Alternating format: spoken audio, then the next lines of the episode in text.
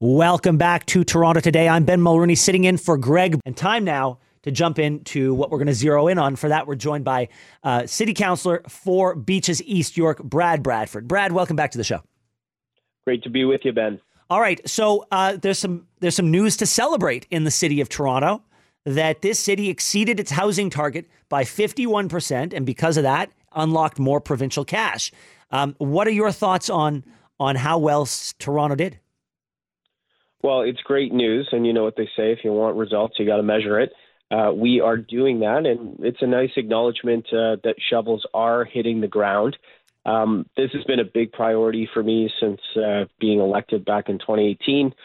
Uh, urban planner by training, and you know, as a I guess sort of millennial uh, dealing with the housing crisis, and and uh, here in Toronto, it's it's top of mind for so many people when it comes to affordability. So you know, uh, Mayor Tory had actually set up a lot of these uh, changes that we've been working on to expedite approvals, to cut red tape, uh, to streamline our process. And uh, it's it's a relief to see that uh, the industry is responding. We are getting more shovels in the ground. More housing starts are happening. We got a ton more work to do yeah. and a long way to go. But uh, seeing uh, you know the premier show up with a big novelty check uh, for a hundred plus million dollars, I like that. He should come to City Hall more often. Okay, well let's let's take a listen to to what the premier had to say. I'm pleased to announce that Toronto has knocked it out of the park. Matter of fact, Mayor, that ball's still going. And in 2023, the city broke ground on a total, and these, these are pretty astonishing numbers 31,656 new homes, including a mix of ownership, rental, nonprofit, and supportive housing. In total, Toronto exceeded its housing targets by 51%. That's incredible. All right. So you said, um, Brad, that the city can do more. What more can the city do in order to get more shovels in the ground, to get more people in affordable housing? Well, yesterday I had a convened a meeting of our Housing Action Roundtable. It's a bunch of the uh, largest builders in the industry, the not-for-profit sector, and we are going line by line through the the city's process, looking for ways to reduce redundancy, looking for ways to, um, you know, reduce some of the duplication, fix our urban design guidelines, and really come up with what we call as of right, meaning you know exactly what you're allowed to build, uh, what is permitted, to streamline that process. It's no secret that for a long time, Toronto has had some of the slowest approval rates timelines in North America. Uh, sometimes it takes as much as three years to get through the planning process, and that adds time and money to the development pipeline.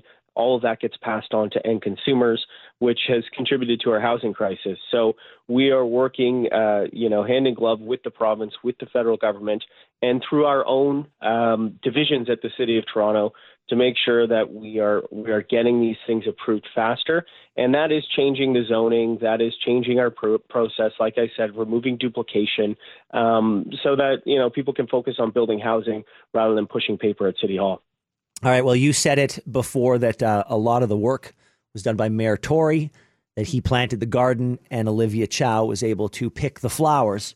Uh, let's take a listen to what she had to say in response to the glowing endorsement by Doug Ford.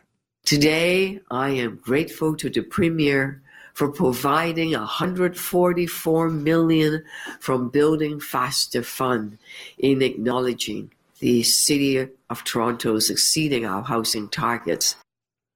All right, so let's uh, let's talk about where that money's going to go. Do you think it could go into TTT the TTC ta- safety? According to one viral TikToker, uh, they're warning about women's safety on the TTC.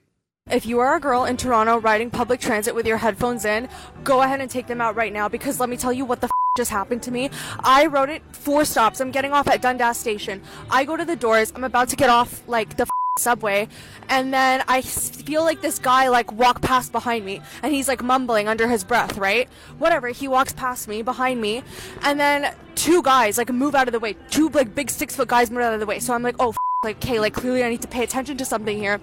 And then tell me why, as I'm about to get off, literally standing there right in front of the doors, I lock in, and what do I hear right behind me? Like the breath on my ear, I hear, I think I found someone I can. Oh, wow. I think I found out someone I can.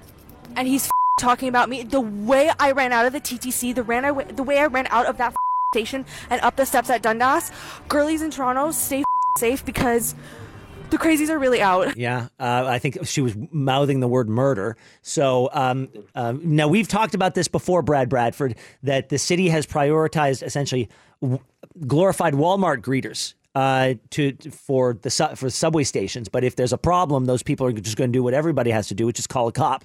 So when you hear a story like that, is that a one-off, or do you think that's a sign of bigger problems at the TTC?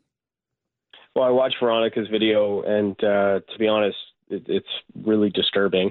Um, my daughters are are a lot younger, three year olds and, and eight months, and I'm not taking them on the TTC because you know you, they're too often you're having incidents like that of things that make folks feel really uncomfortable and they don't feel safe riding transit. Um, and that's what this young woman experienced, and it's totally unacceptable. Uh, as as you mentioned, we have received a lot of money from the province as part of the New Deal back in the fall uh, Premier Ford offered up 300 million specifically for improving the se- security and safety on the TTC, but not a dime of that went to police or fare enforcement officers or security. Um, it didn't even go to crisis outreach workers, as you said. It went to 150 new station ambassadors. And yes, the analogy has been made. It's it's similar to sort of a Walmart greeter. They look great in photos, but they're not actually paid or equipped to help out in circumstances like Veronica was experiencing here. Uh, and I think that's just such a miss because the need is desperate for better supports and safety and security on the TTC. And uh, this is what I hear from folks all the time. They tell me they are not coming back because of a lack of service. They are not coming back because they don't feel safe. So if ridership is our number one, if that's important for us, then addressing safety has to be the top priority.